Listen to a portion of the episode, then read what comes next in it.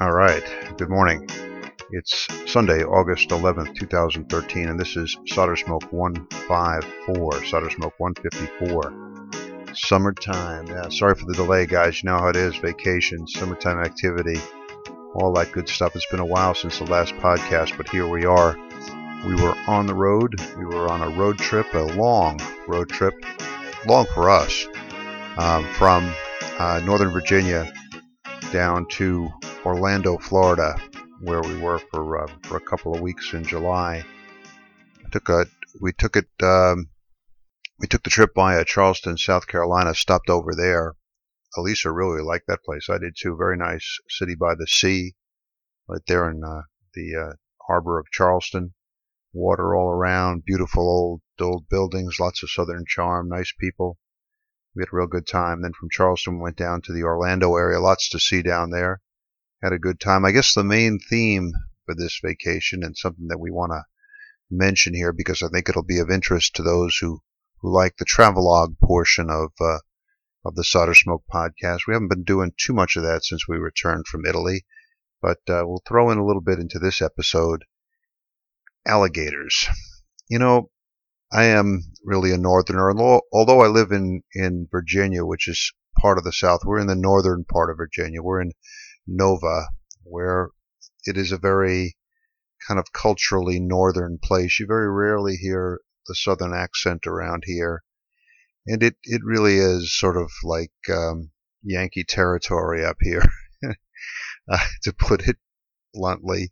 It is. And uh, when we got down into Dixie, you know, we'd always heard about how they have different animal life down there. We'd always heard about the Florida gators, and we knew that they were out there in the swamps, but we didn't really have a clear understanding of how close to nature you you are when you're in a place even like Orlando, uh, Florida. So we had heard about the alligators, and uh, actually we went out and we took a ride in one of the uh, the propeller uh, boats, the um, the airboats that go out that they use to go riding around in the swamps. A lot of fun, very interesting.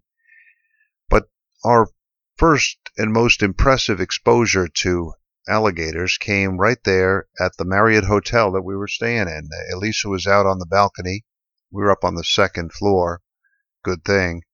But she was out on the balcony uh, one morning having coffee. I was sitting in the air conditioning, you know, catching up on my email, and all of a sudden I hear very urgent tapping on the uh, balcony door, and she's calling me out to the balcony her eyes pretty wide, and pointing down to the little golf course lake that they have there, one of these little kind of man-made lakes or ponds that uh, surround the hotel and are kind of features for the uh, for the golf course. And sure enough, just swimming along there on the surface, looking sort of like images you see of the Loch Ness monster. it's an alligator right there at the Marriott. Wow welcome to Florida. Things are different down there. okay, so uh, my wife uh, called up the hotel and they said, "Oh, okay, we'll get the uh, the uh, the company that comes around and takes care of these kind of things to come by and capture the alligator," which they did, and I'm, I'm told that they took him to some other part of the county where they released him back into the wild. But uh, yeah, alligators come right up to the uh, hotels there in Orlando, Florida Kind of disturbing for us Northerners, but things got even more disturbing. On the trip back, we uh, we liked Charleston, South Carolina so much that we decided to stop again on the way back up.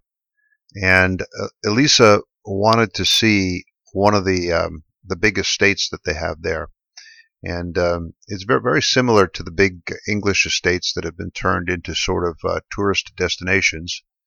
Uh, we enjoyed those very much when we were in the UK, and this is a similar thing, but it, in you know southern plantations. And so we went to this place outside Charleston called Middletown or, or Middleton Plantation. Really beautiful. Liked it a lot. Very very interesting. Elisa had studied it when she was um, studying um, landscape design, garden design in London. So it was very interesting for her to get actually to the site and take a look at the place that she'd studied. And at one point, um, they had these two large kind of ornamental ponds there, and uh, Billy and Maria were getting a little bit tired of the uh, the tourism, So we told them, hey, look, you guys just sit here for a minute. It's a nice bench here by the by the pond in the shade. We're going to take a walk around. We'll come back and get you in a in a few minutes. So we were just heading off on our uh, our tour when all of a sudden we hear the kids yelling and screaming, and I think, wow, you know, they can't they can't keep themselves entertained for five minutes. And I look back and Billy is pointing at the water, and they're pointing at yet another alligator. This one in Charleston, South Carolina, in this little pond there at the plantation fairly large alligator was uh, was looking out of the water, looking at them. wow.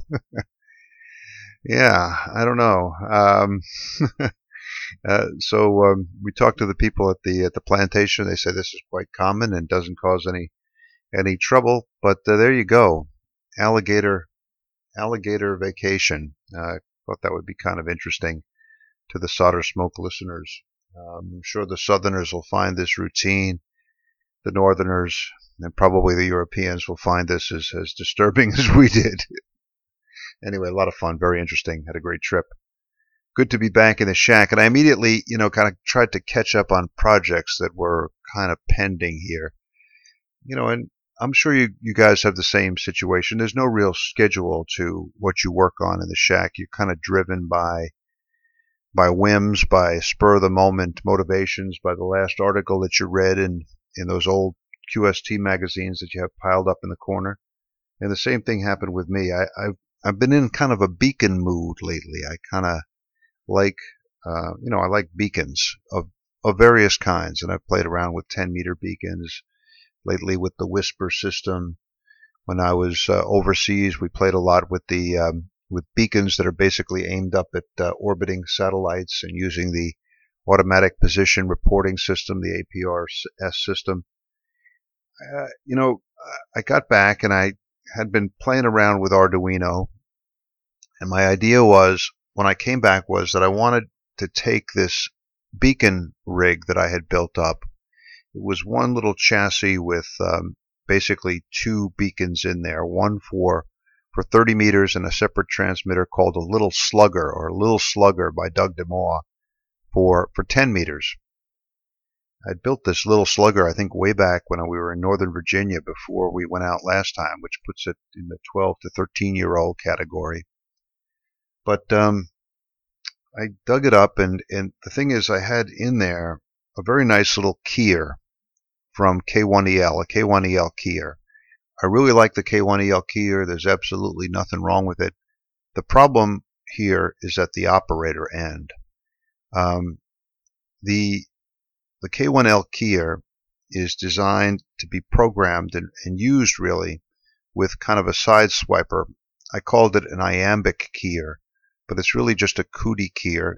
The idea is that you have one contact for dots and the other one for dashes. And I, when I first used the K1EL keyer, I, I rigged up using a um, a kind of a hacksaw blade a little sideswiper keyer. But I quickly discovered that if you'd spent your whole amateur career using a straight key, you know, up and down, it, it takes some getting used to to use this kind of sideswiper keyer.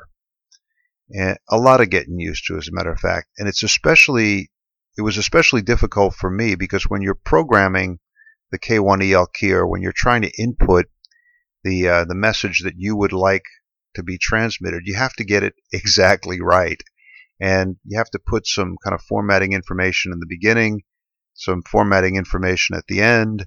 You have to do it at pretty constant speeds, pretty I think pretty close to about 15 words a minute.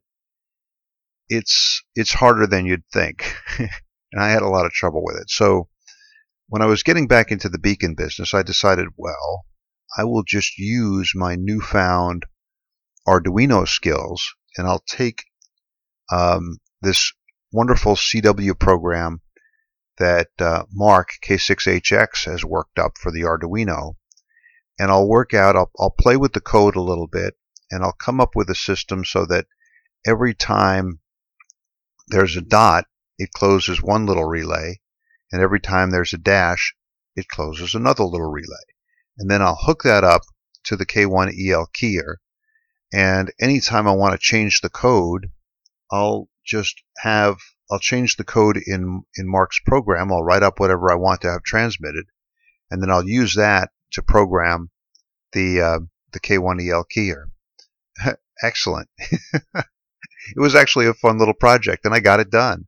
I was quite proud of myself. I'm I'm sure those of you who have been hoping that I'll move into the uh, into the modern world of microcontrollers will be almost equally pleased. but I did it, and I built up the little relays and two little relay driver trans, uh, transistors, and um, I uh, changed the code around so there were two outputs, one output from I think pin 12, the other output from pin 13, one for dots, one's for dashes, and I had the whole thing up and I got it running, and there it was clicking away. Oh man, it was nice. I even had little uh, red LED lights so you could see which of the relays was being turned on at any given moment, and it was doing exactly what I wanted it to do. And then I hooked it up and I started running it, and I don't know. Anytime you got a lot of relays clicking, I put diodes across the relays um, uh, coils because you know you get really high transient voltages there. And I don't know what I did, but somewhere in the process of doing this, I uh, I messed up, and I think I blew up the chip on the K1EL keyer. Now these guys at K1EL have been very nice to me in the past, and I, I did this before, and they sent me a replacement chip, but I didn't want to I didn't want to uh, kind of impose on them again, so I just said, okay, now we're going to just change the way I key this thing, and I'm just going to key it key the transmitter directly from the Arduino. So back to the uh, the Arduino, back to the K6AHX um, Morse code program, and I just uh, worked up a little kind of relay in there. At first, I, I had a I had the the little slugger just being driven by the Arduino um, and just using a keying transistor there to to drive the transmitter. But I found that I could get it to work better if I had a little relay driver and a relay with the relay actually opening and closing to to key the the transmitter. I found that the keying was um, was more complete and just I had that complete on off uh, um, keying there going into the to the little slugger transmitter. So actually I like it too because you uh, when when this thing is operating, you hear those relays clicking and it sounds it sounds like those old you know when you heard Morse code on the over the radio telegraph lines and the the, in the keying office, that click, click, click, click sound there going. It was a lot of fun. I got it going and I was very happy with it. And I fired it up. I have a little one watt, well, the, the, the little slugger putting out about one watt, but far from optimum antenna. And I fired it up on, uh, on 10 meters. Some interesting results. First, not a lot of results. You know, and I realized that um, I had gotten from WSPR and from the reverse beacon network on 20 meters, I had become accustomed to kind of instant gratification in this area. You know, um, with WSPR, and you just throw a little piece of wire out the window, you fire up WSPR, and if you've got the timing on your computer set up properly and you're on the right frequency, you're almost guaranteed to get reports back very quickly. Uh, more on that in a minute. You know, with the reverse beacon net network, on on 20 meters, if you call CQ and uh, and then check reverse beacon network, you're going to see all kinds of stations all around the wor- world hearing you and reporting it automatically to the uh, to the website. So it's very kind of quickly gratifying. Not so much on 10 meters. I'm finding it's really it's kind of interesting. Um, my message on 10 meters says that um, uh, it, it just gives my call sign and then asks the the, the receiving station to send me a report on uh, via the internet. It gives my uh, internet and my email address. I've done this before, and I did receive a number of reports this way, but this time, for some reason, I was running it for a fairly long period of time, and I wasn't getting very many uh, or any kind of email reports on stations receiving me. So I think a couple things might be at play. You know, maybe because of these automatic systems, people are sending out less reports. Maybe there are a few fewer people listening for for 10 meter beacons. maybe a smaller percentage of the people who are listening can handle Morse code these days, uh, and people may be with knowing that there's all these automatic systems out there, they may be less inclined to take the trouble to send you um, an email report. So the bottom line is that uh, although I was very pleased pleased with my uh, clicking relays and success in getting the Arduino-driven little slugger on the air, not a lot of reports came in. And the one report, well, one of the two reports that came in that I saw actually came from uh, a fellow who does the frequency coordination for the beacons on 10 meters. And he very kindly told me that I was interfering with a, a Canadian beacon that was already on my crystal's frequency. So uh, I, you know, I thanked him for the for the report and told him that I would uh, QSY when I got back, and we worked it out. And I put a little capacitor in the uh, in in the circuit, was able to change the uh, frequency of my output, and so I was back on the air. There was one other station that reported um, via one of these websites where people can file reports on beacons heard. But those were the only two reports I got on the on the uh, on the, uh, little little slugger.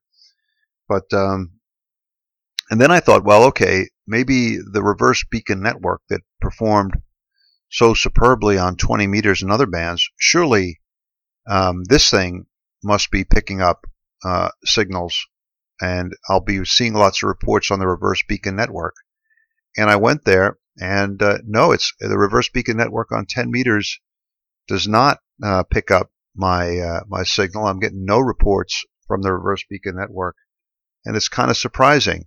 And I even played around with what I was sending in the uh, in the message, sending things that the reverse beacon network would be looking for, including you know slash beacon or or beacon or BCN. Um, even put a CQ in there because I know some of these stations are are set up to look for stations calling CQ. But no, uh, no no real joy with the reverse beacon network on 10 meters. And when I when I probed around and looked around a little bit, I discovered that one of the reasons for this may be that if you look at the number of of reverse beacon network skimmers, these receiving stations that are active, relatively few of them are on 10 meters. There's far more skimmers on 20 meters and other bands, and there just aren't that many stations skimming up on 10 meters. Also, maybe propagation, of course. I mean, it, it may be that I'm, I'm out there when the maximum usable frequency is far below 28 megahertz. But um, anyway, uh, kind of interesting. RBN reverse beacon network not so not so useful on, on 10 meters I'm finding. Let me know if you guys have a different experience or if I'm, I'm missing something. Um, be interested to hear what your thoughts are on that. I'm going to talk about WSPR in a few minutes, but first a couple other things that popped up recently. While we were gone, I started getting emails from guys who saw a review of Solder Smoke the book in the August issue of QST. Very pleased about that, and uh, very very happy that uh, that QST uh, gave uh, a review uh, of the book, and it was a very nice review. If you guys haven't taken a look, take a look at the August uh, QST, a very a very kind and nicely written review of Solder Smoke the book, and uh, it's caused uh, a lot of people to go out and and pick up a copy of the book either in electronic form or in print, and I'm getting a lot of feedback. A lot of people are enjoying the book, and that's always the biggest payback. So thanks to QST for running a review of the book. Um, I have a telescope repair story for you guys. You know, Zen and the uh, and the art of telescope maintenance. Uh, you'll get a kick out of this. Uh, you know, when you get to a certain age, a friend of mine, his his wife told him that uh, she didn't want to hear any more um, organ recitals. And he said, well, "What do you mean?" He says, "She said, oh, you and your friends get around and you talk about all your different organs and what's wrong with them." Okay, so we're going to stay away from the organ recitals, but I got a story for you that I think you might find interesting because it has to do with troubleshooting. Um, you know, um, I might have mentioned this earlier, but I have this um, I have this little telescope. It's a six-inch Dobsonian Newtonian.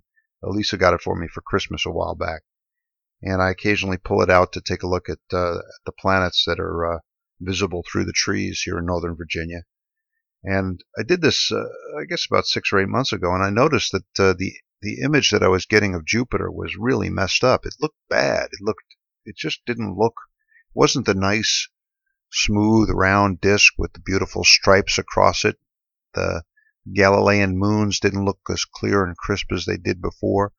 I turned the telescope to the moon. It looked all messed up, and I figured, gosh, my optics must be misaligned, or, or maybe I've gotten some, some gunk on the mirror. So I took the thing, stripped it down, cleaned all the optics, realigned the thing, the whole nine yards. It's quite involved.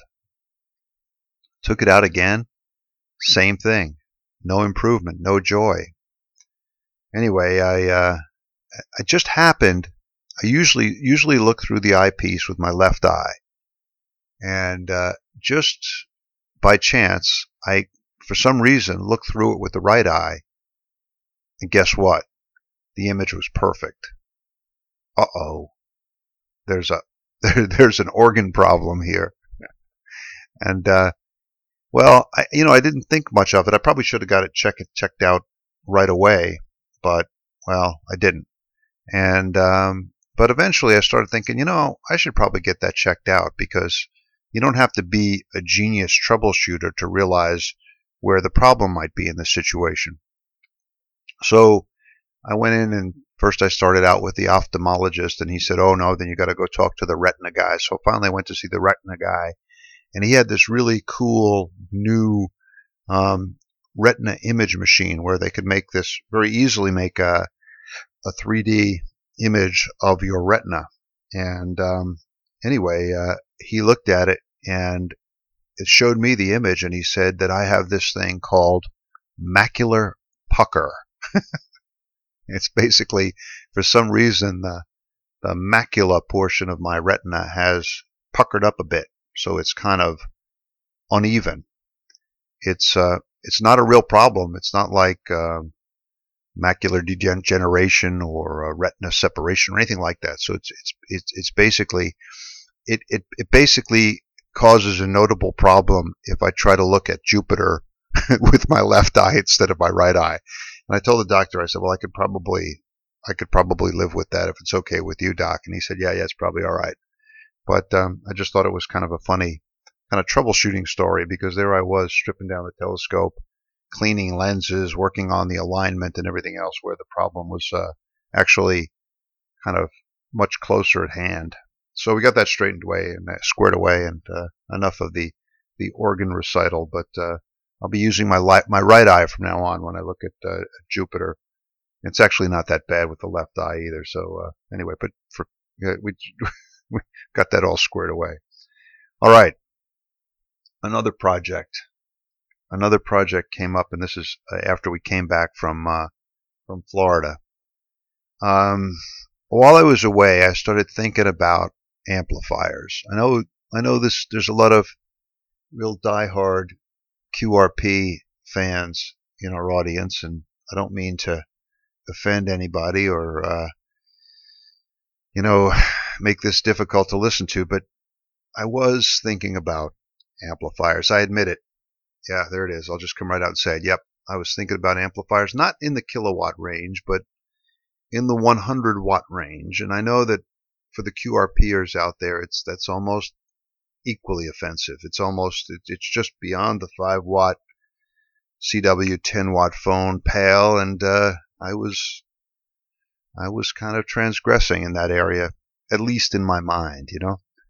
And what I was thinking about doing was to build up an amplifier. I, I've always thought that I really have sitting here in the shack a very nice um, 100 watt, 150 watt amplifier in the uh, the Heathkit HW101 that has been sitting on my shelf now for for a number of years. I bought this thing probably um, well 20 22 years ago when I was in the Dominican Republic. Yeah, something like that. I went to was in the Dominican Republic from 92 to 96. And somewhere during that period I went out on eBay, which was kind of new at the time, and bought a, a used Heathkit HW101. I bought it because this was one of the rigs that I had kind of lusted for in my uh, teenage amateur radio youth. Um, we had one at the Crystal Radio Club on field day, and it was the novice rig, and I really liked this thing. It was so cool. It's such it's such a beautiful looking transceiver. I wanted one. I couldn't afford it, but well, I got older. I still wanted it. Now I could afford it, so I bought it on eBay. And I had a lot of fun with this rig. I had it. I used it when I was in the Dominican Republic. It was one of the first rigs that um, the um, that I actually used the internet to get advice on how to fix it. One time, the when I first started using it, the uh, tuning was really squirrely and would jump around a little bit. It wasn't at all smooth, and I was really pulling my hair out trying to figure out what to do with it. And then I went out onto the I think it was the Boat Anchors mailing list and asked about this, and some guy in Arizona who was well familiar with this rig said, "Bill, just take some oil, take some WD-40." And put a couple drops on the uh, the main on the kind of the uh, the ball bearings and the main tuning capacitor or maybe the reduction drive and your problems will disappear. And just this just it's I did it and the problems disappeared and it was just so cool to reach out via the the internet which was at that time pretty new and tap into the expertise of a of a far more experienced ham out there in Arizona and then fix this uh, this wonderful transceiver that I had seated on, seated on my uh, workbench. It was just great. Um, but and I used the HW101 for for a number of years, but then I came to the conclusion that it just didn't age well. You know, this is this was an economy rig. And the Heath engineers had started out basically with uh, an SB101, and then they decided well, let's make a cheaper version. So that was the HW101, and you could see where they cut corners a lot of in a lot of different places. And I started having a lot of trouble with the HW101. Different circuits would start going bad. I actually had physical trouble with it. In addition to that little oil change operation that I just described, there's there's a clutch in the HW101.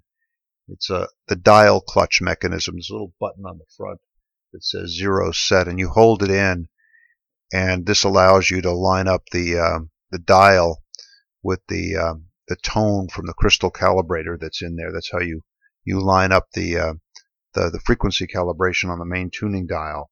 The clutch just popped one time when I put it because the plastic had grown so brittle. So there I was in the Dominican Republic with a popped clutch, a broken clutch on a Heathkit HW101. I uh, I figured out how to get a piece of kind of similar plastic and I cut out a replacement part. So I've got my own homemade clutch in there. Anyway, I came to the conclusion. The other, you know, the other thing was that this is really a hybrid rig, kind of, I don't know, with a kind of kind of uncomfortable hybrid nature.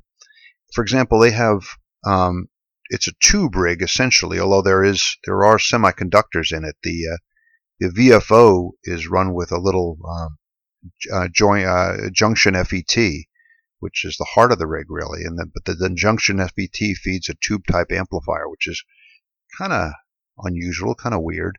The other weird thing is that it's all mostly tubes, but the tubes are mounted on um, on PC boards inside the uh, the HW101. Tubes on PC boards, tubes next to junction FETs.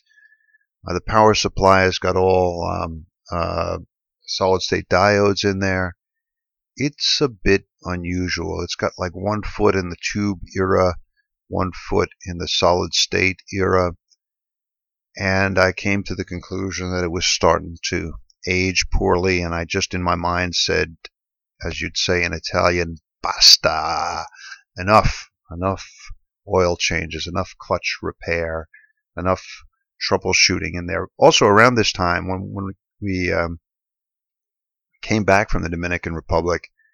Um, my kids were, were born during that period, and I made the decision kind of to move away from high voltage and tube type gear and concentrate on solid state stuff, which was another reason why the HW101 went into storage, went into mothballs, as they said, as they say. Um, but um, anyway, uh, so while I was in Florida, I started thinking about amplifiers, and I said, you know, I'm going to do something with this rig. And then shortly after I came to work, I was came back after I came home. I was walking to work through um, the Foggy Bottom section of Washington D.C.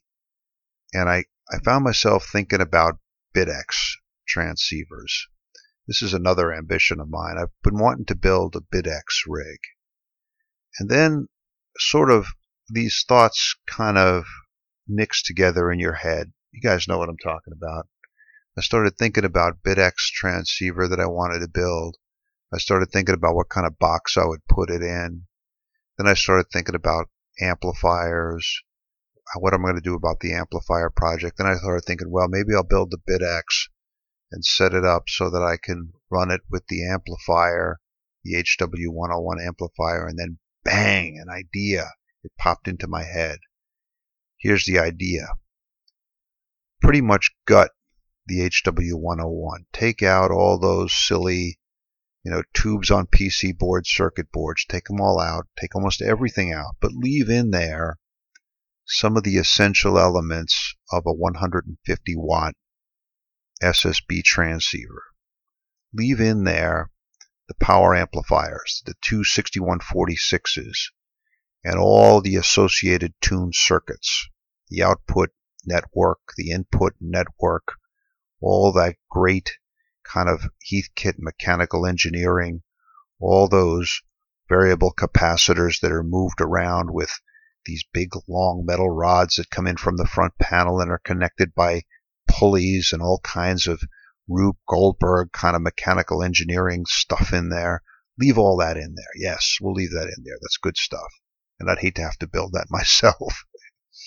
and the other thing that I was thinking about leaving in there, leave in there the, the variable frequency oscillator that is in many ways the heart of the Heathkit HW101. Also, leave in there the crystal filters. There's there are two crystal filters in there. One for CW, one for SSB, switchable from the front panel.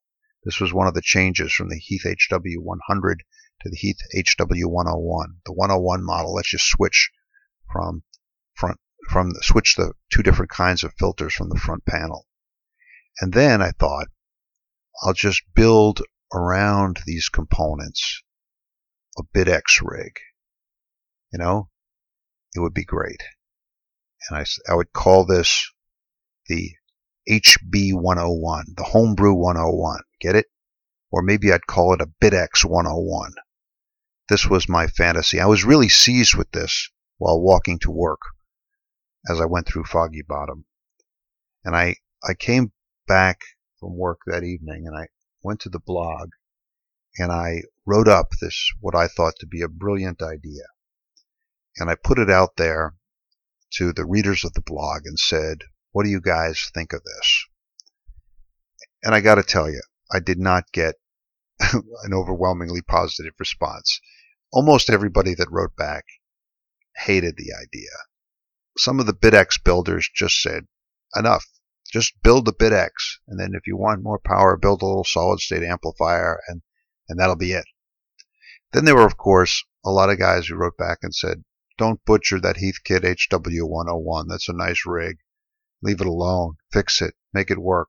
Sell it to somebody who'll like it. All that kind of stuff. So, I, I, I still wanted to do this because it sounded to me like a cool project. So, like uh, last weekend, I, I go up to my storage shelf and I pull out the HW101. I seat it up on the workbench and I look at it and I say, gosh, that's a beautiful rig. It really is. Let me take a look inside. Now, I opened it up with the idea that I would see how much room I had, where I could put the BitX20 boards.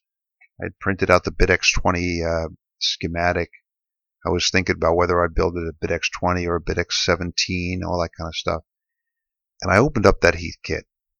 and I said, wow, that's, it looks even better inside. It looks really nice. I have pictures of, of it up on the blog. If you scroll through the blog, you'll see the, the front look, the front end of it and the back and the inside look.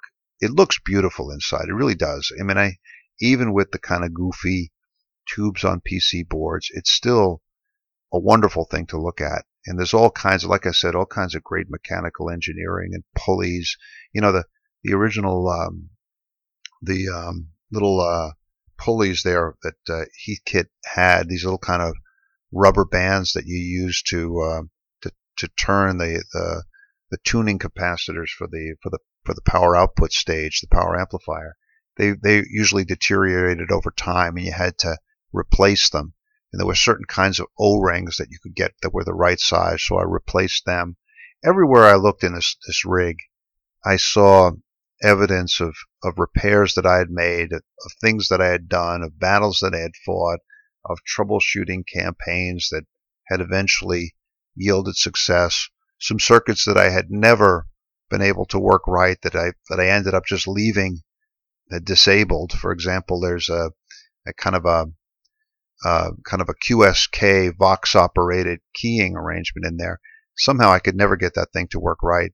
Also, the um, automatic level control that Heath had in there kind of ended up going bad on mine, and I just have that disconnected. So I have no real automatic level control or automatic uh, or AVC on the receiver. Uh, it doesn't really bother me. But anyway, the thing is, when I looked into this rig, I realized that there's a lot of soul in that rig. First of all, there's, there's all these fond teenage memories. There's just a, a wonderful and an extremely popular and important HF transceiver, a rig that I worked on a lot, that I've had with me in, in many different locations. And I knew, well, I didn't know quite yet, but then I said, I knew that I wasn't going to do this, but I, I still thought I might. But then I said, okay, let's see, let me just see how it's working. So I pulled out the power supply. Now, the, even the power supply the power supply I rebuilt because the capacitors were bad. So I looked into that power supply and I could see the, the new capacitors that I had put in there.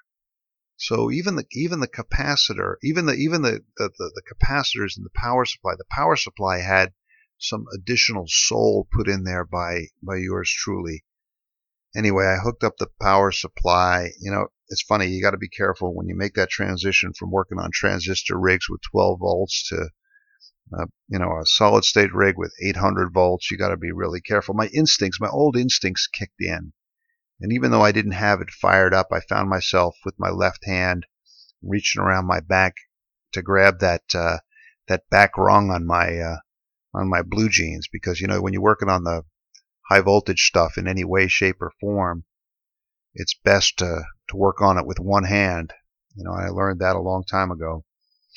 So I, that old safety precaution kicked in. Even that made me think that I shouldn't get rid of this rig or I shouldn't gut it. I uh, fired up the power supply. I brought it up on the Variac a little bit just to prevent everything from going anything from going pop, but nothing blew up. It fired up, and man, that receiver it, it sounds great. It really does. It sounds terrific. I, I don't know. There's something about it. It really sounds nice, both on CW and sideband. Um, and I so I, I listened around for a while, and then I said, okay, let me see if I can get the uh, the transmitter going. And uh, I went in there and had to, had to mess around with it a little bit. Forget what it was that was wrong. Something wasn't quite right. I think I had the bias adjusted wrong. But I went in there, and man, I got it going. I had it on the bench. I didn't even have it fully in the case. I had the power supply and the rig kind of exposed there on the on the workbench and I started hearing stations calling CQ. I had a little 20 meter dipole outside. I hooked it up, and I, I'm, I'm working DX with this thing on the workbench, and it brought back all kinds of fond memories. And I knew at that point, as soon as I started working stations with this thing, the uh, the whole you know HB one HB 101 BitX 101 project, poof, it's gone. I'm not going to do it. I'm not going to chop this thing up. I'm not going to cannibalize the HW101. No way. Uh-uh. I hope to build, you know, a BitX rig in the future, but it's not going to be in this box. This each this Heath kit is going to stay the way it is. The icing on the cake, guys, of what really made me convinced that I had made the right decision. I, I put it back in its case and I put it kind of on the operating table. And you know, one of the things you got to do with this with these rigs is you got to kind of get the get the heat out. There's a lot of heat in there, and so I put a little muffin fan up on top of the top of the HW101. And so anytime I turned it on, I got that muffin fan running. And when I I turned it on, I let it warm up. I got the muffin fan run running, and I went out of the shack for a while. I came back. Guys, that shack was filled with that aroma, that aroma of Heathkit, that aroma of dust and rosin on tubes, on thermatrons, as uh, as Grayson would say, and it was it was just such a a nice, familiar, you know, old smell, smell from my ham radio youth. I knew that I wasn't gonna gonna gut that thing. I may gut other rigs. There's other rigs around that I got my eye on for this kind of amplifier project. That DX60 over there looks like it would be a nice amplifier. It looks like an amplifier. It looks more like an amplifier than a transmitter. You see where I'm going? But not the Heathkit HW101. It's gonna stay where it is, and this will probably keep me in QRP mode for a little while longer. I um, after I made this decision, I uh, just and this this shows that the radio gods are with me on this. I I've been in the habit lately since I've been getting back into tubes since Grayson sent me uh, uh, his his book on uh, on thermatrons called Hollow State Designed, available from Lulu.com. Get it? It's really good. I think Grayson has put me into this kind of thermatron mindset. So now when I go off to work, I reach down and I grab a couple copies of Electric Radio magazine. I love Electric Radio magazine. Wonderful, wonderful document, wonderful publication. And I have with me um, in my hand right now the April 1996 edition. I was still in the Dominican Republic. Sure enough, it's addressed to W.R. Meara, APOAA 34041. That's the U.S. Embassy in Santo Domingo. But I took this with me to work, and I opened it up, and just by chance, it has an article in there called The HW101, the world's most popular rig by WA7 ZZE. Um, and you know uh, Chuck Penson is one of the uh, is the real authority on on Heathkits, and he wrote this really great article uh, about the HW101, its evolution, the design specs, its connections to the SB101. But let me read you the last paragraph of this article. And he says, it seemed like it feels like he was writing to me here. I have a feeling that I may be preaching to the choir here in electric radio, but anyone with a desire to experiment with vintage ham radio could hardly do better than to pick up a Heathkit HW101. Built with intuition, imagination, and risk. The stuff of legends. There you go. Thank you, Chuck Penson. Thank you to the radio gods who guided me through this project. Thanks to all of the Solder Smoke blog readers who prevented me from committing a radio atrocity. Um, that HW101, it's on the air. I'm working DX with it. I'm having a great time with it. It's it's wonderful. Anyway, that's thanks guys, and that's the the HW101 story so far. The saga continues. I may try getting that um, that automatic level control circuit going. I think I'm going to give up on the QSK thing. I'll just put a little TR switch in there work it that way. Anyway, a lot of fun with that. Okay, now, WSPR. I said I would talk a little bit about WSPR. I know some of you guys really like this, some of you guys really hate it, so I won't drone on at length here. Maybe I will, I don't know. Uh, I built this WSPR rig, and it's it's gone through many different uh, evolutions. It was inspired by uh, W3PM. He wrote a, an article a while back on home brewing equipment for um, for use with the WSPR system. This is Joe Taylor's weak, weak, weak signal propagation reporting system, WSPR. What a snappy acronym! Um, and and it's it's a really ingenious system. I've talked about it here before, but let me talk about this rig that I built. First, the rig. It's called my last Roman rig. I've got all kinds of pictures of it up on the blog. It's it's evolved. It is now a 30 meter double sideband transmitter with a direct conversion receiver. One stage in common, and that is a, um, a variable crystal oscillator operating at um, 10.1387 megahertz.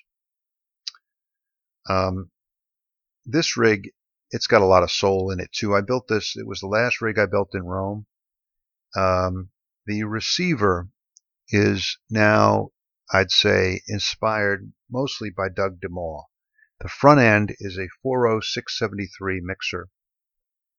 And from that 40673 mixer, which was a, a very popular circuit of Doug DeMaw, it goes to an audio amplifier designed by Roger Hayward, Wes Hayward's son.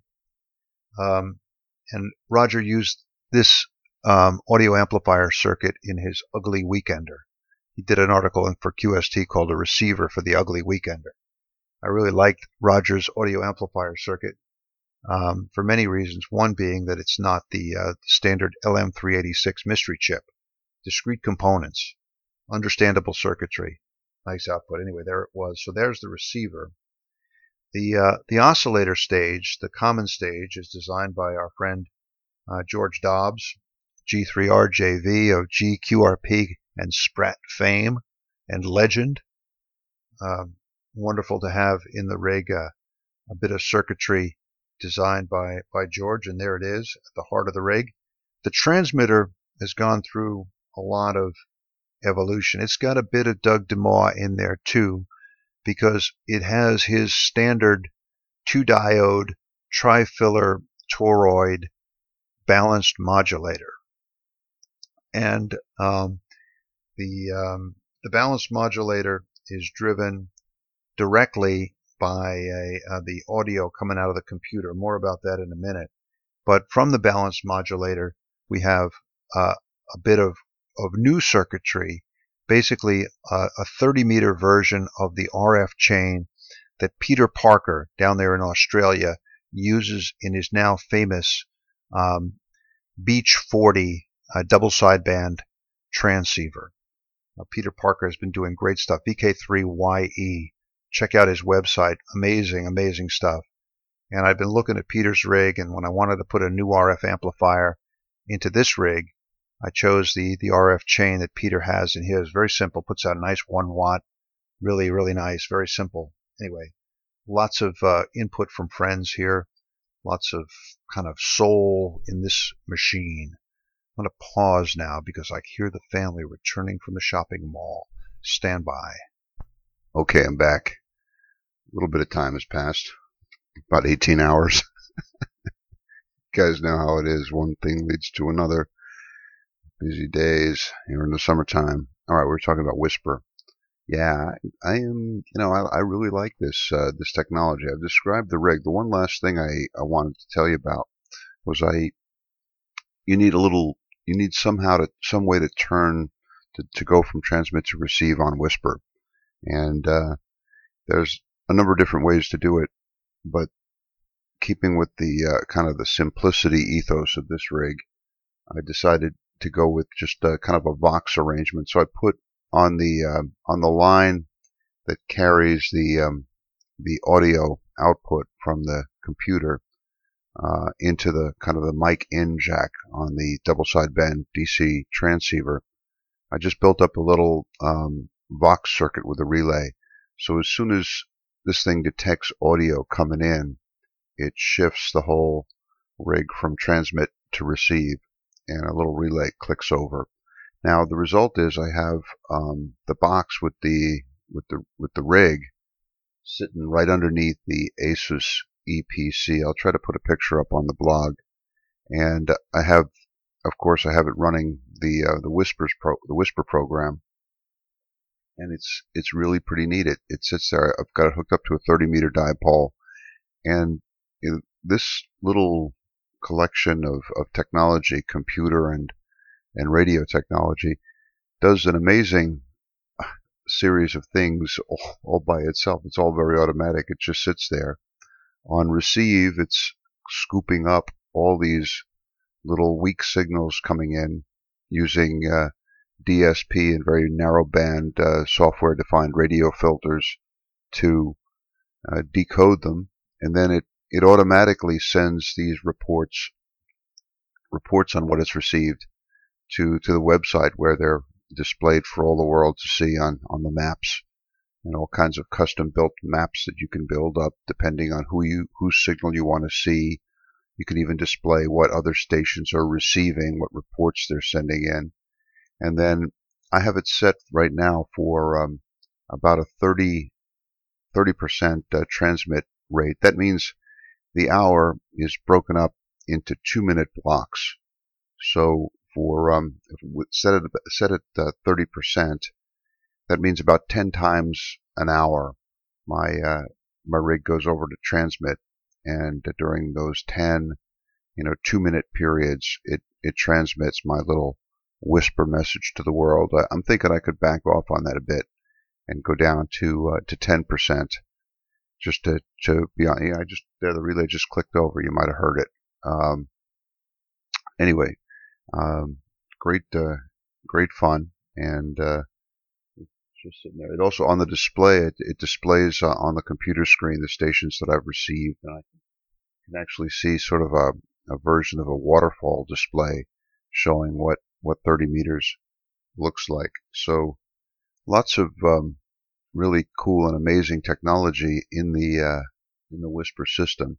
And again, I think it's my recent kind of uh, fooling around with good old fashioned CW uh, beacons on 10 meters. It's it's really made me appreciate the uh, the advantages afforded by uh, by the WSPR system uh, that Joe Taylor has uh, created for us. You you really do get that that uh, instant feedback, instant gratification that uh, you don't get the old-fashioned way. So so three cheers for WSPR. Hey, I, I was looking here at the um, list of things that I wanted to tell you about, and I forgot to mention something uh, in terms of um, telescope repair and telescope maintenance. A while back, I I mentioned that I was kind of in need of a suitable um, lubricant for the telescope to um, you know it's a, it's a Dobsonian telescope so the whole thing just sort of floats on kind of a version of a lazy Susan for spinning it around and then there's kind of a um, kind of a turret kind of a kind of a vertical turret arrangement uh, for for moving it up and down and mine had grown kind of sticky and there were all kinds of suggestions on what to use. Turtle wax was one of the uh, solutions offered, and I found that turtle wax didn't work at all. But I read somewhere on the internet that uh, that a good lubricant there is chapstick. You know, this little thing that you little like lipstick kind of thing you put on your lips to prevent your lips from getting dried out and split in the wintertime. And uh, well, my my daughter has lots of uh, cherry chapstick laying around, so I uh, got some, and it it really works great. It's the it's the best lubricant that I've used with the Dobsonian telescope. And you know, I've used some different different kinds of things there. I remember when we were out in uh, in Ponticelli, um, in uh, in Sabina. At one point, I, I needed something and I used olive oil.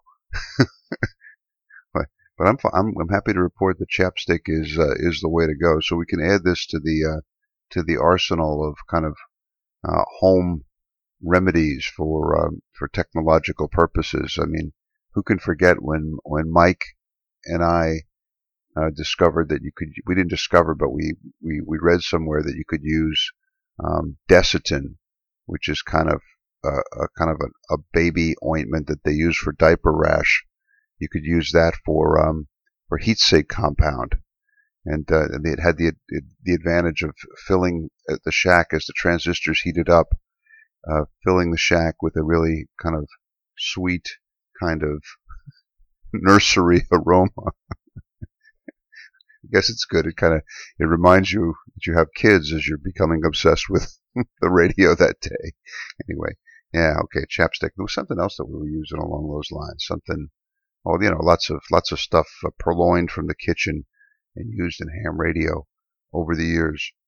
Um, let's see what I'm looking at my list here.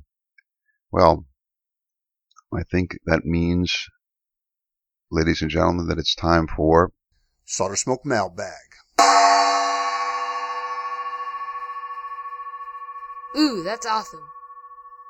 Yeah, Solder Smoke Mailbag. Here we are. Mail always slows down a little bit in August. People are off doing other things. I understand.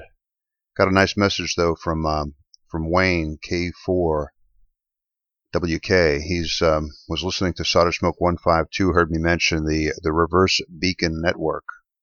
There seems to be a beacon thing in the air this summer. Um, he did a little experiment. He sent uh, he called CQ for a while with his Yaesu 817, and he went back to the reverse beacon network and uh, took note of the signal reports indicating the uh, the decibel figure. Figure, I guess it's the signal to noise ratio at the uh, receive station. A few minutes later, he did the same thing with a Kenwood TS9590 at 100 watts, and then printed out the same results. Um, he said that 11 stations spotted me in both situations, so he averaged the signal reports and compared them to the theoretical difference between 5 watts and 100 watts. Kind of interesting. Of course, it should be 13 dB. He said, at 5 watts, my consolidated signal reports report was 11 dB, and at 100 watts, it was 18.5 dB. Um, for the same 11 stations, yielding a difference of 7.5 dB, not 13. So um, Wayne's kind of curious about that. I am too. It's kind of interesting. I, I, suggested that he might try it with a larger sample and try to figure out why you got the difference between theoretical and observed there. Hmm. Let's see. Got a nice email the other day from Tom, W8TK. He said, Bill, I'm reading and enjoying Solder Smoke. I can fill you in on the origin of the term Elmer. The term was, co- was coined by Rod Newkirk, W9BRD, who wrote How's DX and QST for a couple of decades. Rod became a, a, silent key just a few months ago. Wow, I was a big fan of Rod. What a wonderful column that was. I think that's one of the things that pulled me into uh, into ham radio even deeper. he had this great writing style. He, he, really captured the mystery of of DX I love that uh, the masthead that he had on the column. It showed uh, uh, a little tropical island with a little kind of thatched shack with a dipole and open wire feeder. Yeah. All right, back to back to the email. The original Elmer was W9DY, Elmer Frohardt, known to his friends as Bud. Bud and Rod both worked at the same post of Illinois State Police as radio technicians. They both started there right after World War II when statewide police communications was conducted on HF radio using CW. Both were hams, since most folks who knew Morse, most folks who knew Morse were hams. Bud always had time to help young hams in their pursuit of radio knowledge. He mentored dozens, maybe hundreds of them around the Chicago area. Rod began Elmering ham mentors as Elmers around 1970 and the term caught on. In addition, Bud was always atop the DXCC honor roll until recently. So much of Rod's column, so, mu- so much of Rod's column was based on info he got from Bud. Bud is now 90 years old and lives in an assisted living facility with his ex-YL of 65 years. Really nice. Uh, uh, thanks very much, Tom. And beautiful message there. Let's see. Uh, here's a here's a, a message from Dwight. Let's see. It says here. Um, Kudos on your book Solder on your book Solder Smoke. I am currently enjoying the Kindle version of it, 75% through. I really like how you intertwine your life stories with the technical side of radio. Uh, please allow me to introduce, my, to introduce myself. My name is Dwight Merkley, N7, KBC, born and raised in Utah. As best I can tell, we are about the same age. I was just shy of 10 years old when Neil Armstrong took that first step on the moon. Boy, did I ever want to be an astronaut. I still, to this day, marvel at how we did what we did back in the 1960s. I remember getting up at 2 a.m. to watch live TV broadcasts from the moon. VCRs weren't even invented then. I've been a ham for about 26 years. My summers as a kid were also filled with building and launching Estes rockets, playing with chemistry sets. Remember the ones in the tin box, like a little suitcase that opened up with chemicals and test tubes? We even tried to make hydrogen to float balloons by dissolving zinc in lye solution. I just shouldn't have turned turned off I, I just shouldn't have turned off the valve at the top of the bottle, leaving nowhere for the pressure to go. I got seven stitches in my arm when the bottle burst. Fourteen year olds don't have the best judgment. Living dangerously there, Dwight. Anyway, I really want to recommend a book to you. Here's the title How Apollo Flew to the Moon by W. David Woods. This is an amazing book that details how those engineers developed the technology to get us to the moon. There's much detail regarding the use of radio, Doppler shift, astronomy, gyros, etc., etc., to precisely locate and navigate to and from the moon. After reading your book and learning of your love for understanding the underlying details of how and why radio works, I am confident that you would like this book. I'm going to get it. I'm going to order it, and I'm going to order it before I post this podcast to give myself an unfair advantage. One of the perks of being the podcaster. Good luck to the rest of you. Just kidding. Anyway, thanks for doing the podcast. You have a real talent for describing uh, to, to, for, to describe and discuss your love for radio and science. I feel a real kinship for you and your mindset about the magic of radio. Ah, that's very nice, Dwight. Thanks a lot. Dwight sent along some scans of some old Estes model rocket catalogs. A born again rocketeer. All right, Dwight. Thanks a lot. Now, I have here a couple of really interesting emails from Farhan. He wasn't writing to me. He was, these were posted to the EMRFD um, news group, but they were discussing um, different kinds of radio receiver projects. Somebody had written in asking about whether they should build a superhet or start out with direct conversion, and a discussion ensued, as as often happens in technical fora. That's what they're for, right? anyway, um, uh, Farhan was responding to, to Rick Campbell, and he, he, a real a short one here, and I thought it was kind of cool. Rick, there are two kinds of people in the world: those who have heard just the I channel, and those who have been on Q as well. Binaural is worth the extra five dollars. Remember the first time you heard J.J. Cale, God rest his soul, on a stereo headset? That, signed Farhan. and then another bit of um, of wisdom from Farhan, and this has to do with something that I've been working on recently, and that is broadening the response of a of a crystal filter. I talked last time, I think, about how on my uh, 17 meter uh, bare bones superhet, the one that was actually uh, put together by W4OP long, long ago. Um, I wanted to broaden it to to to make it to convert it really from a CW uh, receiver to a uh, an SSB receiver for 17, and um, you, to, you have to play around a little bit with the uh, the values of the capacitors. Here's a message from um, from Farhan. Um, uh, let's see, uh, Bob. For any measurement with the crystals, you need you need a signal generator and a frequency counter. I suppose you have them both. If you scan the crystal in parallel and series mode, you will be able to find out and see the minima and maxima. These can lead you to calculating the Q, LM, CM, and the approximate internal resistance. Now all you have to do is plug them into the filter design calculator. You could, alternatively, just use the Cohn topology Start with 100 picofarad capacitors all around, terminate it around 200 ohms for your crystals, and listen. If it is too hollow, open up the filter, decrease the caps, and listen again. Ultimately, it is how good it sounds to your own ears that matters. All the plots are only meant to indicate the goodness, badness of a particular filter. yeah, I like that. Thanks a lot, Farhan. Always good words of wisdom from uh, from Farhan. All right, that that concludes the mailbag for this August episode of Solder Smoke. I hope you all enjoyed it. Hope you're having a great summer. Stay safe. I hope the weather's kind to you, and uh, enjoy the rest of the summer for those of you in the northern hemisphere. Um, we'll catch you next time. The dogs are barking. I got to go do something. 7 3 from Northern Virginia.